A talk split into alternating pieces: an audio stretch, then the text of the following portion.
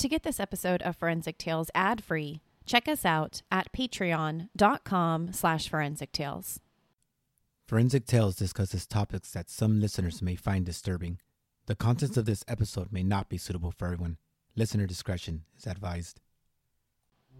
On Saturday, March 21st, 1998, a cheerful family boarded the Rhapsody of the Sea, a luxury cruise ship destined for the Caribbean, the family trip of a lifetime. After a beautiful first day, the family looks for their professional photos on the ship's wall. Everyone's photos are there, except for one. The photos of Amy, a beautiful, green eyed 23 year old, are gone. A few days later, the ship docks in Curacao. Amy's father wakes up eager to hug his loving daughter.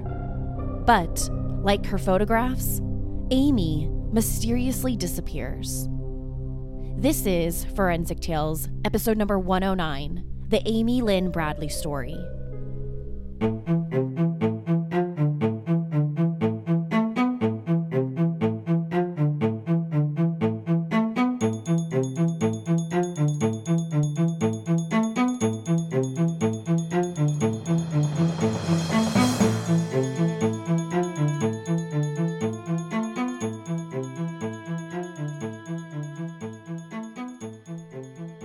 Welcome to Forensic Tales. I'm your host, Courtney Fretwell Areola.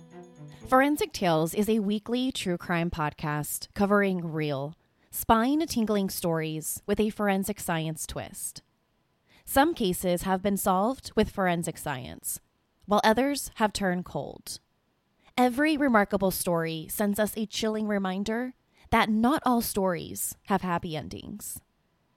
Sharing true crime stories isn't just about the story themselves, it's about getting justice for the victims and their families. True crime helps hold criminals accountable so they can't continue to cause us harm. As a one woman show, your support helps me find new exciting cases, conduct in depth, fact based research, produce and edit this weekly show. And for supporting the show, you'll get early ad free access to weekly episodes exclusive merchandise not available anywhere else, bonus content, shoutouts and episodes, and priority on case suggestions. To learn more about supporting Forensic Tales, consider visiting our Patreon page at patreon.com slash forensic tales or by simply clicking the support link in the show notes.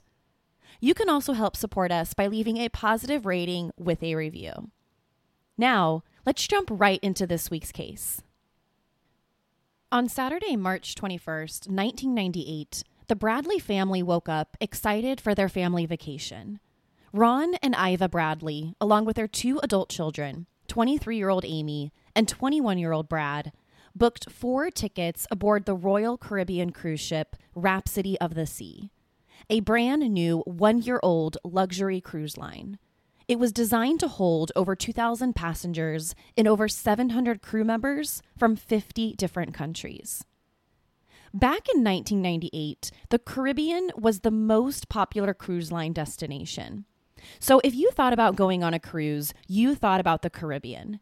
And even today, the Caribbean is still on the list of the top 10 cruise destinations in the entire world. Ron Bradley won the trip from his insurance company employer. Initially, only Ron and his wife Iva were planning to take the trip together. But after a little bit of persuasion that only a father could get away with, Ron convinced the couple's two adult children, Amy and Brad, to come along. Ron and Iva were excited about spending some quality time with their children. Once on board the Rhapsody of the Sea, the plan was to set out on a seven day cruise around the Caribbean. It would be a vacation filled with bottomless cocktails, all you can eat dinners, and stops at some of the most popular Caribbean tourist locations. After leaving the port in San Juan, Puerto Rico, the Rhapsody of the Sea would make stops in Aruba, Curacao, St. Martin, and St. Thomas, and then head back to Puerto Rico. The cruise would be the trip of a lifetime for the Bradley family. But not everyone in the Bradley family agreed. Even though 23 year old Amy was a trained lifeguard and excellent swimmer, The thought about getting on a cruise ship for seven days was terrifying. There was just something about the ocean she didn't like. Plus, she had just moved into a brand new apartment and was about to start a new job. But she put her fears aside and decided to go on the family trip. Before the Bradley family left their home in Chesterfield, Virginia, Amy adopted an English bulldog named Daisy. Daisy would be ready to pick up the day after they returned from the cruise. The Bradleys traveled to Puerto Rico on Saturday, March 21st, 1998. Before boarding the cruise ship, Amy sent a couple of postcards to a few of her friends. In one, she talked about the beautiful city of San Juan. In another, she said that she was going to take as many pictures during the trip as possible. She said she wanted to create a photo collage for her new apartment in Chesterfield. Once aboard the Rhapsody of the Sea, Amy felt calmer. The ship's staff was delightful. Everyone else on board seemed excited about the trip. Things seemed a lot safer than she expected, and she started to relax. Maybe this trip won't be so bad after all. The Bradleys got their room key and itineraries for the trip. The itinerary outlined everything what shows performed each night, the different dinner parties, the stops along the way, once they got their keys, they had their photo taken and headed to their room. They reserved a junior suite on deck 8, cabin number 8564. It was a pretty good sized suite that could comfortably hold all four of them. It had a private balcony and floor to ceiling sliding glass doors. Amy and Brad would sleep on the two twin beds, and their parents would share the queen bed on the other side of the room. Before dinner that night, Amy unpacked her suitcases.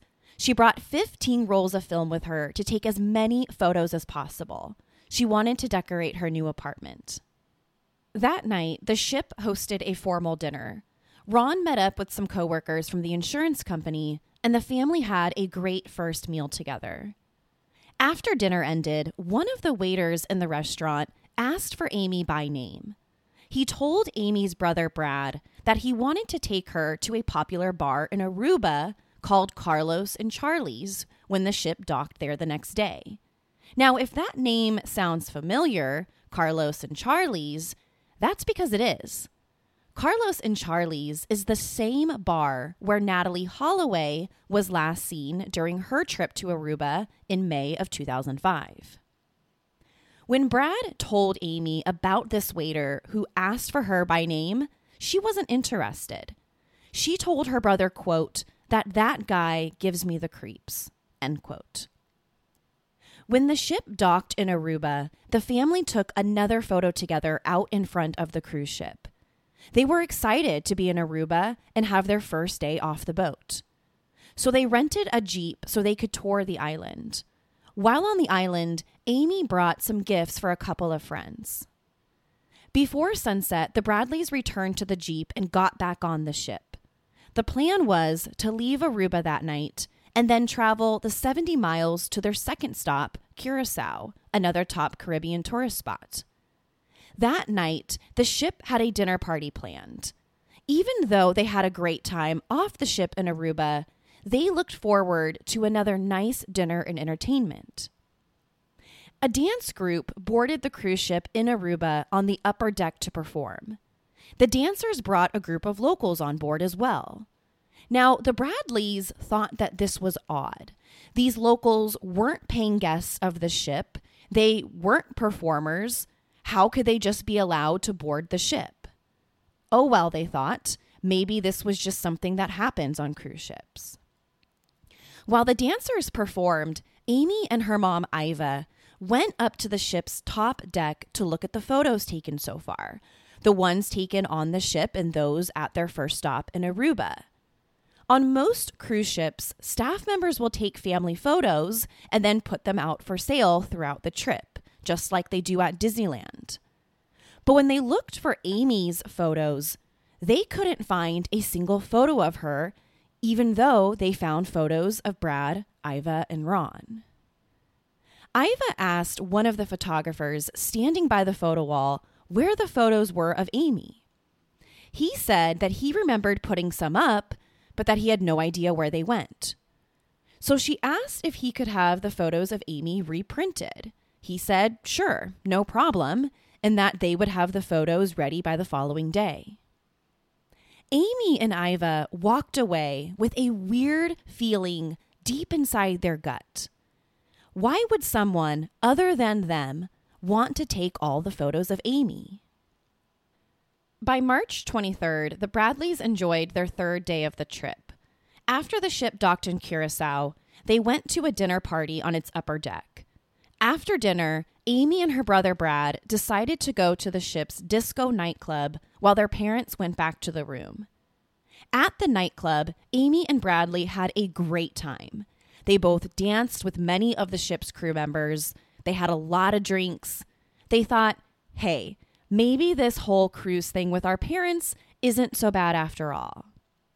One of the people Amy danced with that night was a guy named Alister Douglas, who went by the nickname Yellow. Alister Douglas, aka Yellow, was a member of the ship's band Blue Orchid. He was the band's bass player. The two of them struck up a conversation after the band performed, and they ended up dancing with each other. The onboard photographer, Chris Fenwick, captured Amy dancing with Yellow that night. Around one o'clock in the morning, Yellow said that he and Amy parted ways and said goodnight to each other. According to him, that's when Amy headed back to her room. At around 4 a.m., Amy and Brad briefly spoke to each other in the family's cabin. Amy told him that she wasn't feeling well and that she was going to go sit outside on the balcony to get some fresh air. Brad told his sister goodnight and that he loved her. Sometime between 5:15 a.m. and 5:30 a.m., Amy's dad Ron woke up and checked on his kids. When he looked out through the room's floor to ceiling windows, he saw Amy asleep on the balcony. She was sitting on one of the balcony chairs. When he saw her sleeping, he figured she probably had a little too much to drink that night and just fell asleep on the balcony. So he turned around and went back to bed. About 45 minutes later, Ron returned to check on Amy again. But she wasn't on the balcony, she was gone. Hey, Forensic Tales listeners, Courtney here. Do you hate listening to ads? Well, you can listen to every single episode of this show ad free through Patreon, starting for just $3 a month. And what's great? You don't have to change how you listen. You can still enjoy ad free episodes of Forensic Tales through most podcast apps. As a patron, you'll also get other great perks, like weekly bonus episodes this is where I give you my reaction to each week's story that I don't share in regular episodes. But more importantly, your support means I can continue to deliver high quality weekly true crime stories. Don't forget, Forensic Tales is just a one woman show. If you're interested in learning more, go to patreon.com slash forensic tales. That's patreon.com slash forensic tales. There's also a link in the show notes. Now, back to the episode. Amy's cigarettes and lighter were also missing. Everything else was still inside the room, though, including her shoes, wallet, and ID, which told Ron that his daughter didn't plan to be gone very long. Maybe she just went somewhere else on the ship to have a cigarette. But he became more concerned when she didn't show up to breakfast. Right away, the Bradleys knew something was wrong. Amy wasn't the type of person to run off and just do her own thing. Plus, for someone afraid of the ocean and nervous about the trip, it seemed strange for her to suddenly go off on her own. So the family reached out to the ship's captain to help look for her. But he didn't seem to want anything to do with the family. Amy was a 23 year old adult, and she'd only been missing for a few hours. Maybe she stayed the night in one of the crew members' cabins. In the captain's mind, he's got an itinerary. The ship was about to let everyone out for the Curacao stop. He's not going to delay any part of this trip simply because an adult passenger has gone missing for a couple hours. But the Bradleys are desperate. They didn't want anyone getting on or off the ship until they found their daughter. Because if she's been kidnapped or something terrible has happened, they don't want anyone getting away. At the very least, they wanted the captain to page for Amy over the ship's loudspeaker to meet her family in their cabin. But he was concerned that paging Amy that early in the morning would disturb the other passengers, so he didn't. The Bradleys continued to beg the captain to help look for her and to not let anyone off the ship until they found her. But the captain ignored the family's request, and right on schedule, he docked the boat and allowed passengers to disembark in Curacao. Both passengers and crew members were let off the ship. The Bradleys remembered how Amy said she was looking forward to the stop in Curacao. She wanted to get off the ship to buy some cigarettes there, so maybe Amy got off the ship on her own. Once passengers were off the ship, the captain assured the Bradleys that he and his crew would look for Amy. This allowed the family to get off the ship and look for her around town. So once they got into town, they looked for Amy everywhere. They stopped every police officer they saw. They tried getting in touch with the U.S. Embassy, but it was closed. But there was no sign of anywhere of Amy on the island. Back on the ship, the crew finally started looking for Amy. They searched up and down the ship's 10 floors, but she was nowhere to be found on the ship either. So the family contacted the FBI back in the United States. Since Amy's disappearance happened on international waters, the U.S. doesn't have jurisdiction. When something happens in international water on a cruise ship, the jurisdiction typically falls on the nearest country or territory. But the Bradleys needed some help here. The family explained to the FBI that their daughter had been missing for almost an entire day. She's not on the cruise ship and she's not on the island. The FBI agree to help, but they tell them that it's going to be at least 24 hours for them to send agents to the island. Remember, they're in the middle of the Caribbean on this cruise ship, so it's going to take some time to get FBI agents out there. But there's another problem the ship is leaving. It's got over 2,000 passengers ready to go to the next stop on its route. So the family had a decision to make. Do they stay on the ship and meet up with the FBI at the next stop? Or do they stay on the island of Curacao and wait for the FBI there? This was a tough decision. Did she get off and is somewhere in town? Was she somewhere on the ship and no one had found her yet? They decided to stay on the island and the ship leaves. Their gut told them that Amy got off the ship, whether voluntarily or involuntarily, and was somewhere on the island. Once the FBI arrives in Curacao, the family tells the agents everything they know about the last time they saw Amy. The FBI contacts the ship and learns that she still hasn't shown up. So the FBI flew the family out to the ship's next stop in St. Thomas. When they get there, the FBI begins questioning the ship's captain about what they did when they first learned that Amy went missing. He tells the agents, Yeah, we looked for her in all of the public, common areas of the ship the restaurants, the nightclub where she was seen dancing, places like that. The Bradley family then realizes they didn't search for her like they said they did all they did was send a few crew members out to a couple spots where Amy was seen to go, restaurants and the nightclub, but that's it. They didn't conduct this room by room search of the ship like they said they would do back in Curacao. The FBI conducted their own search of the ship. As they're searching for any signs of Amy, other passengers on board are starting to find out what's happening. One passenger who found out what was going on was Crystal Roberts. According to Crystal Roberts, she saw Amy and Yellow, aka Alister Douglas, a little after 6 a.m. on the morning she disappeared. more than five hours after he said he last saw her at the nightclub. Amy's brother Brad also had a strange interaction with Alister Douglas. Around 9 a.m. on the morning of her disappearance, Brad ran into Douglas in one of the ship's hallways. He said something to Brad like, I'm so sorry to hear about your sister. I hope they find her.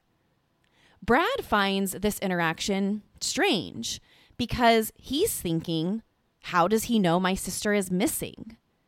The only people who knew about Amy's disappearance were her family, the ship's captain, and his security team, or possibly the crew members who he sent to search the public areas. So at nine o'clock in the morning, that particular day when she went missing, no one else would have known that she was missing. Since Alister Douglas was likely the last person to see Amy, the FBI sat down to question him. They also administered a polygraph test. Now, it's unclear whether or not he passes this polygraph, although, according to the Bradley family, when he left the interview room, he allegedly smiled at Amy's dad and gave him two thumbs up, suggesting, like, hey, I'm all clear. It's not me who took your daughter. While speaking to the FBI, Alister Douglas seemed to change his story. At first, he admitted to seeing Amy that night, but then he backtracks and said that he was never with her. Now, we know that he and Amy were together that night, regardless of his story. We have video evidence showing him following her to the club that night, and we have video and photographs of them dancing together. Again, the ship's, ship's photographer is filming the entire time that they're dancing. He's at that nightclub, the photographer taking photos and taking video. The video, which he captures again of Amy and Alister Douglas dancing that night, I'm going to put that video and photographs up on our website. But just because Douglas changed his story and he may or may not have passed the polygraph, the FBI doesn't have enough evidence against him. Yes, they were suspicious about him, and he might have had something to do with Amy's disappearance, but they simply didn't have enough evidence to hold him. So, he's free to go. The FBI also learned about Amy's missing photographs on the ship. Remember, eight to nine hours before Amy went missing, someone removed all of her photos from the wall, the photos that photographers take throughout the trip and are available for purchase. The FBI found this suspicious for a few reasons. Number one, did the person who removed the photographs also kidnap her? Number two, did someone remove the photos so people would have a difficult time finding her? Remember, this is in the late 1990s. People didn't have cell phones and iPhones like they do now with thousands of pictures. And number three, did someone take the pictures as a part of a larger conspiracy? Like multiple people were working to kidnap Amy. All signs pointed to the direction that Amy had become a victim of foul play. The Netherlands Coast Guard conducted a four day search around Curacao in the ship's route. They were also joined by a search boat chartered by the Royal Caribbean. But the search turned up empty. There was no sign of Amy anywhere. It was like she had vanished from her balcony that morning. On March 29th, five days after she went missing, Netherland officials ended the search.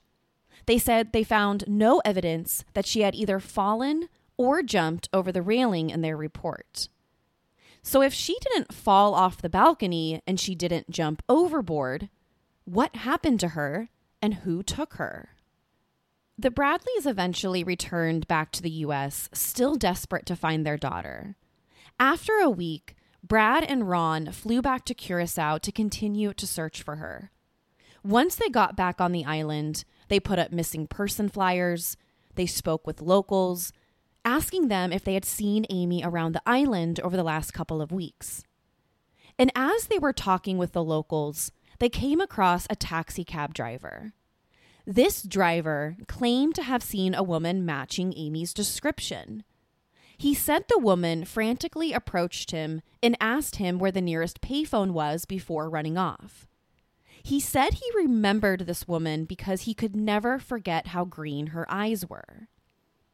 This was the family's first solid tip that Amy was on the island. She made it off the cruise ship and at some point was alive in Curacao. Brad and Ron got back on a plane and flew back home to the States. On their way home, they had a layover in Miami. While they're sitting at the airport in Miami, they get a phone call from law enforcement in Curacao. They called to tell them that they found some human skeletal remains on a beach and that they thought they might belong to Amy. But it's going to take them a few days to test them. When the remains are sent to a forensic lab, sex is one of the first biological characteristics that scientists want to identify. They look to determine gender first because some methods of estimating other identifying characteristics, like age at the time of death and stature, are gender dependent. In other words, if they want to find out the age at which someone died, forensic scientists need to first determine whether the remains are male or female. Also, in the forensic field, determining the gender of human remains immediately rules out a large portion of possible identifications.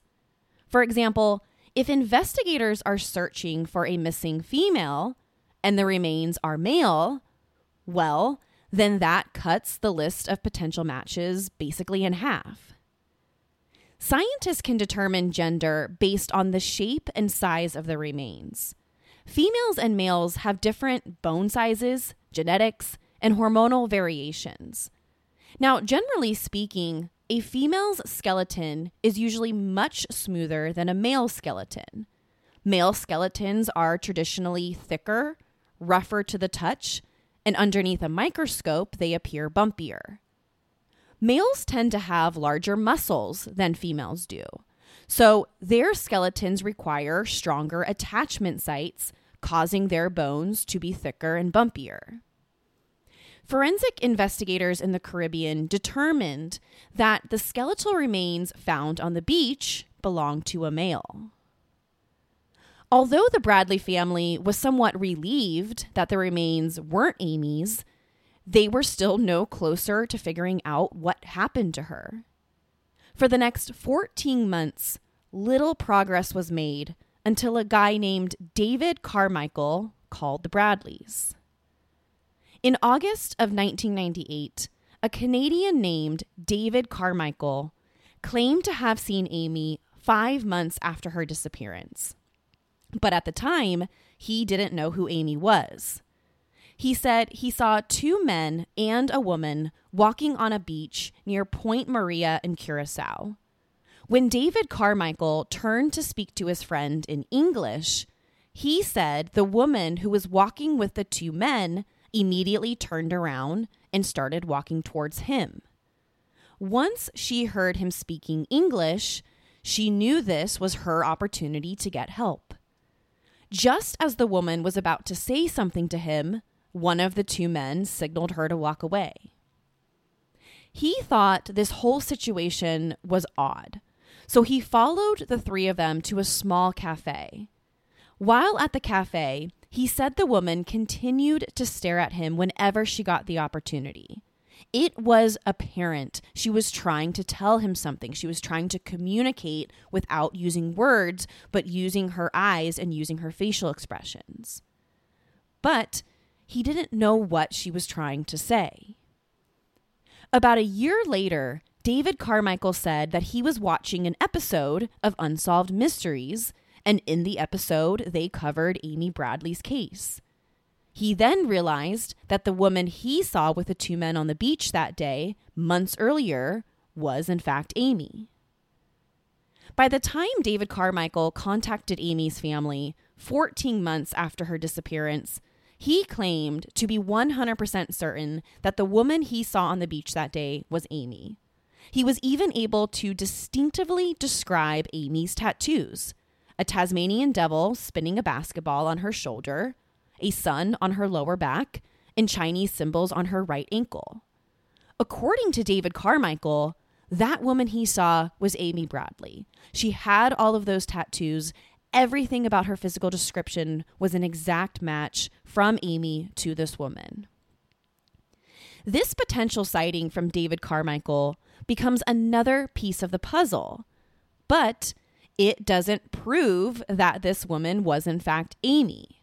It doesn't prove she's still alive, and it doesn't tell the family what happened. But the potential sightings of Amy didn't stop there. A few months later, in the fall of 1999, an individual named Frank Jones contacted the Bradley family. He told the family that he was a former member of the American Special Forces and he knew where Amy was. According to him, Colombian gangsters were holding Amy on the island of Curacao and that he's seen Amy multiple times. He's seen her at the grocery store as well as the gym. He said Amy would go to the gym with a tall blonde guy with tattoos. This Frank Jones guy told the family, Look, I know where Amy is. You can trust me. I'm a former officer with the Special Forces. But to get Amy away from these Colombian gangsters, I'm going to need a little bit of money. He's going to need some time to conduct surveillance. He will also need additional resources to get her out of the apartment complex where they're holding her. And all of this is going to cost him money. He's going to need some cash. So, at this time, as this Frank Jones guy is reaching out to the family, the Bradleys had offered up a $2,000 reward for any information that could lead them to Amy. It's unclear whether or not Frank, this Frank Jones person knew about the reward money, but this guy seemed credible. He claimed to be a former special ops. But even more than that, he also told the family very detailed information about Amy. He was also able to describe her tattoos to a T. He even hummed a lullaby that he said he overheard Amy sing, a lullaby that Amy's mom, Iva, taught her when she was a kid. So all of this information looked promising, so the family agreed to pay him some of the reward money. Over the next couple of weeks, the Bradleys think that Frank Jones is using the money to help find a way to get Amy out of there. But Jones later called the family asking for more money. He said he needed some more money for the actual armed rescue of her.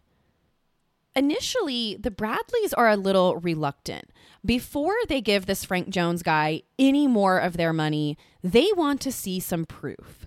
They want to see some concrete proof that Amy is, in fact, under this guy's surveillance and that this woman that they've been watching is, in fact, Amy Bradley. Frank Jones responded to the family's request and provided them a photograph of a tattooed woman who very much looked like Amy. Same skin color, same hairstyle, everything. So, after looking at this photograph, the Bradleys agreed to send over the rest of the money in order to complete the rescue. In total, the family pays him over $210,000. Once the Bradleys turned over the money, Jones told them to fly to Florida and wait for a phone call indicating that his team had rescued Amy. The family waited in a hotel for about a week before getting a phone call from one of Jones's associates. The man on the other end of the phone told the Bradleys he had terrible news. The entire operation to recover Amy was a scam. The photos, the Colombians, the apartment under surveillance, all of it was a fraud. Not only did this Frank Jones character dupe them, but the guy on the other end of the phone was also duped. Frank Jones, who has never been in the special forces, eventually pled guilty to mail fraud and received a five year prison sentence in federal court in February of 2002. He was also ordered to pay the Bradley family restitution for the $210,000 that he stole from them. Over the next couple of years, the Bradley family received tips from many people who believe they've seen Amy since she disappeared, including information the family got in 1999 when a member of the U.S. Navy claimed he met a woman in a brothel who told him her name was Amy Bradley and that she was being held against her will. When authorities asked this man why he didn't come forward with this information sooner, he said that he was scared to speak to authorities because he thought that he was going to get in trouble for visiting a brothel being a U.S. Navy serviceman. According to this guy, this woman claimed that she was Amy Bradley and, quote, she was begging for help. When authorities went to investigate this brothel that this guy said he saw Amy, they were far too late. The brothel had already shut down, so any hope of finding out if Amy had been there were lost. In 2005, there was word about another possible sighting of Amy. A woman named Judy Marr came forward about a weird encounter she had with a woman in a department store bathroom in Barbados. Judy told authorities that a woman walked in with three men behind her while she was using the restroom. She said she overheard the men threatening the woman that she would be in trouble if she didn't follow through on a deal. After the three men turned around and left the bathroom, she approached the woman. The lady said her name was Amy and that she was from Virginia. According to Judy, just seconds after she said her name was Amy, the three men came rushing into the bathroom and escorted her out. Judy provided the authorities with a description of the three men, and law enforcement created composite sketches of them as well as the woman, based on her description. The three men and mystery woman haven't been identified. That same year, in 2005, Amy's mom and dad made their first appearance on a Dr. Phil episode that originally aired on November 17th, 2005. On the show, Amy's parents talked about an email that someone sent to the Bradley family website. The email contained two photographs of a half dressed woman in a somewhat provocative sexual pose lying on the bed. The woman's got brown, wavy, almost curly hair down to her shoulders. She's wearing a black lace top with what only looks like underwear on the bottom. Then she's got on black heels. Now, someone who worked for an organization that tries to locate and recover victims of sex trafficking found these images on an escort agency's website and thought that the woman looked exactly like Amy. The resort was known as Affordable Adult Vacations, located on an island in Venezuela. The organization said that the woman in the photos is a sex worker known as Jazz. These photos have become a big deal to this story. Many people believe that the woman in these photos that were turned over to the Bradley family is, in fact, photos of Amy. She looks exactly like her. The only significant difference from the photos taken of Amy back in 1998 and these photos is her hair's length because back in 1998 she had short hair. In these latest photos, it's down to her shoulders. These photos provided the first solid piece of evidence that Amy was possibly a victim of sex trafficking. These photographs gave rise to the popular theory that Amy was abducted from that cruise ship and then sold into illegal sex industry. The Bradleys worked with Wesley Neville, a highly respected forensic artist at the International Association for Identification in Fredericksburg, Virginia. Wesley Neville is well known for his work in forensic identification and is a former law enforcement officer from South Carolina. He's worked on cases involving 2D and 3D facial reconstructions, composite drawings, image enhancements, age progressions, video sketches. If it involves forensic art, he's worked on it. Throughout his career, he's worked on cases from all over the world. So the family worked with Neville to find whether the woman in these photos, known as Jazz, to find out whether or not this woman is in fact Amy. And after his evaluation of the photographs, he concluded that those photos from the Affordable Adult Vacations website are, in fact, Amy Bradley. To conduct a forensic evaluation of the photographs, this expert looked at several of the woman's characteristics and features and then compared them to Amy's features. Starting with her eyes, he found that the woman's eyebrows were the same size as Amy's, and they both had the same size and shape eyes. He found the same blemish underneath her left eye. Next, he looked at her nose. Both the women in the photograph and Amy have what he described as, quote, a unique abnormality on the midsection of the nose, end quote. This is the part right over the top center of her nose. Next, he found the same unusual curvature of the upper portion of her ear. He also noted that the size and shape of the ears were identical. Other similarities he found were the length of her arms, the distance between the hairline to the eyebrow, and identical cheekbones. Based on his forensic evaluation of the photographs, he's 110% sure that the woman in them is Amy Bradley. He's so confident that it's her, he's been reported as saying, quote, he would bet his entire career on it, end quote. But it's not only the photographs that make many people believe that Amy's been sex trafficked. People also point to the U.S. Navy officer who told authorities that he saw a woman who looked like Amy at a brothel. This theory could also explain the cruise ship crew members' behavior at her disappearance, like getting rid of all the photographs, as well as the ship's captain refusing to look for her. Then there was Yellow, the ship's band member who was last seen with her. He lied about his whereabouts that night before changing his story where when he sat down with the FBI and he said that he never saw her. We have CCTV footage of him following Amy into the club that night, and we also have photos and videos of him dancing with her that night. Many people wonder if Yellow was a part of this sex trafficking trade and he might have had something to do with her disappearance that night. Five years later, the family learned about another promising lead. In 2010, a human jawbone washed up on a beach in Aruba.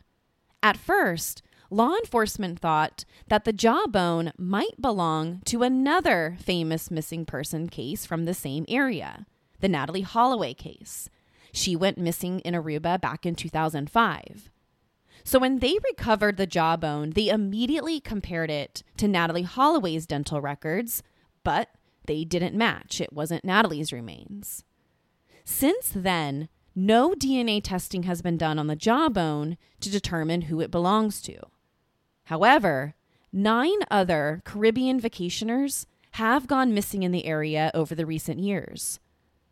All we know is that the remains are human and are likely from a Caucasian origin.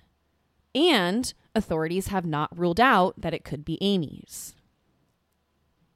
After 2010, very few developments happened in the investigation. Despite the reported sightings over the years, Amy's case eventually went cold. Almost 25 years later, she has never been found to this day. But her family has never given up their search for answers. The FBI's case file on Amy Bradley remains open.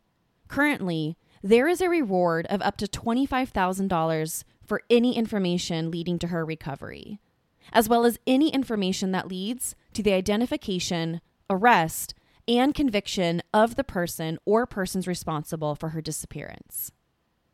At the time of her disappearance, Amy was 23 years old with short brown hair, big bright green eyes, and was 5'6, 120 pounds.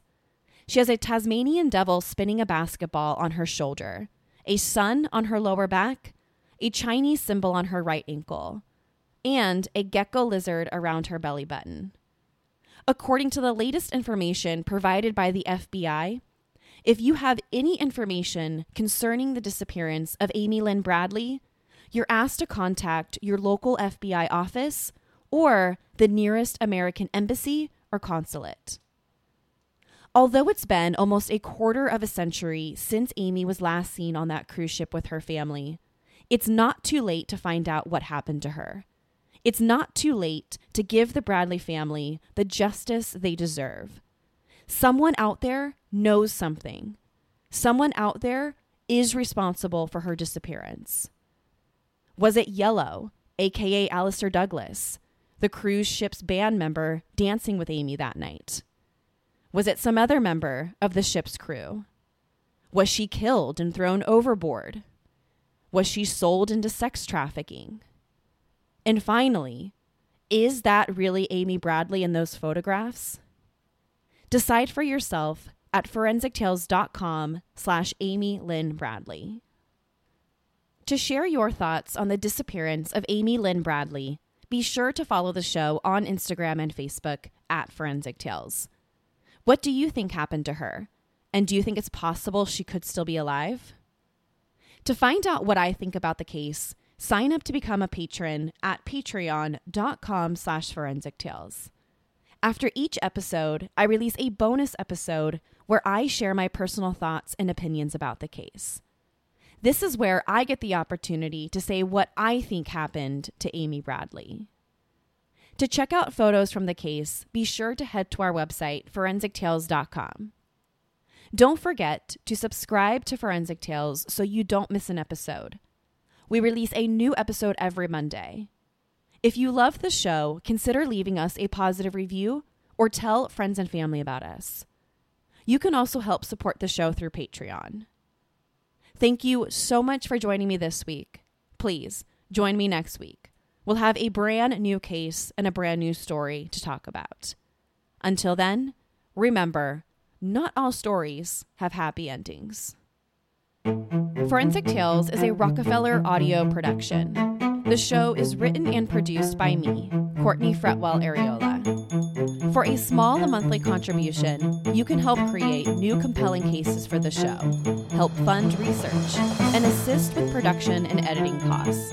In addition, for supporting the show, you'll become one of the first to listen to new ad free episodes and snag exclusive show merchandise not available anywhere else. To learn about how you can support the show, head over to our Patreon page, patreon.com slash forensic tales, or simply click the support link in the show notes. You can also support the show by leaving a positive review and spreading the good word about us. A true crime friend of yours is a true crime friend of ours. Forensic Tales is a podcast made possible by our Patreon producers Tony A., Nicole L., William R., David B., Sammy, Paula G., Selena C., Nicole G., Christine B., Christina M., and Karen D. If you'd like to become a producer of the show, go to our Patreon page or send me an email at Courtney at forensictales.com to find out how you can become involved. For a complete list of sources used in this episode, please visit forensictales.com. Thank you so much for listening. Your support of my show means the world to me. I'll see you next week. Until then, remember, not all stories have happy endings.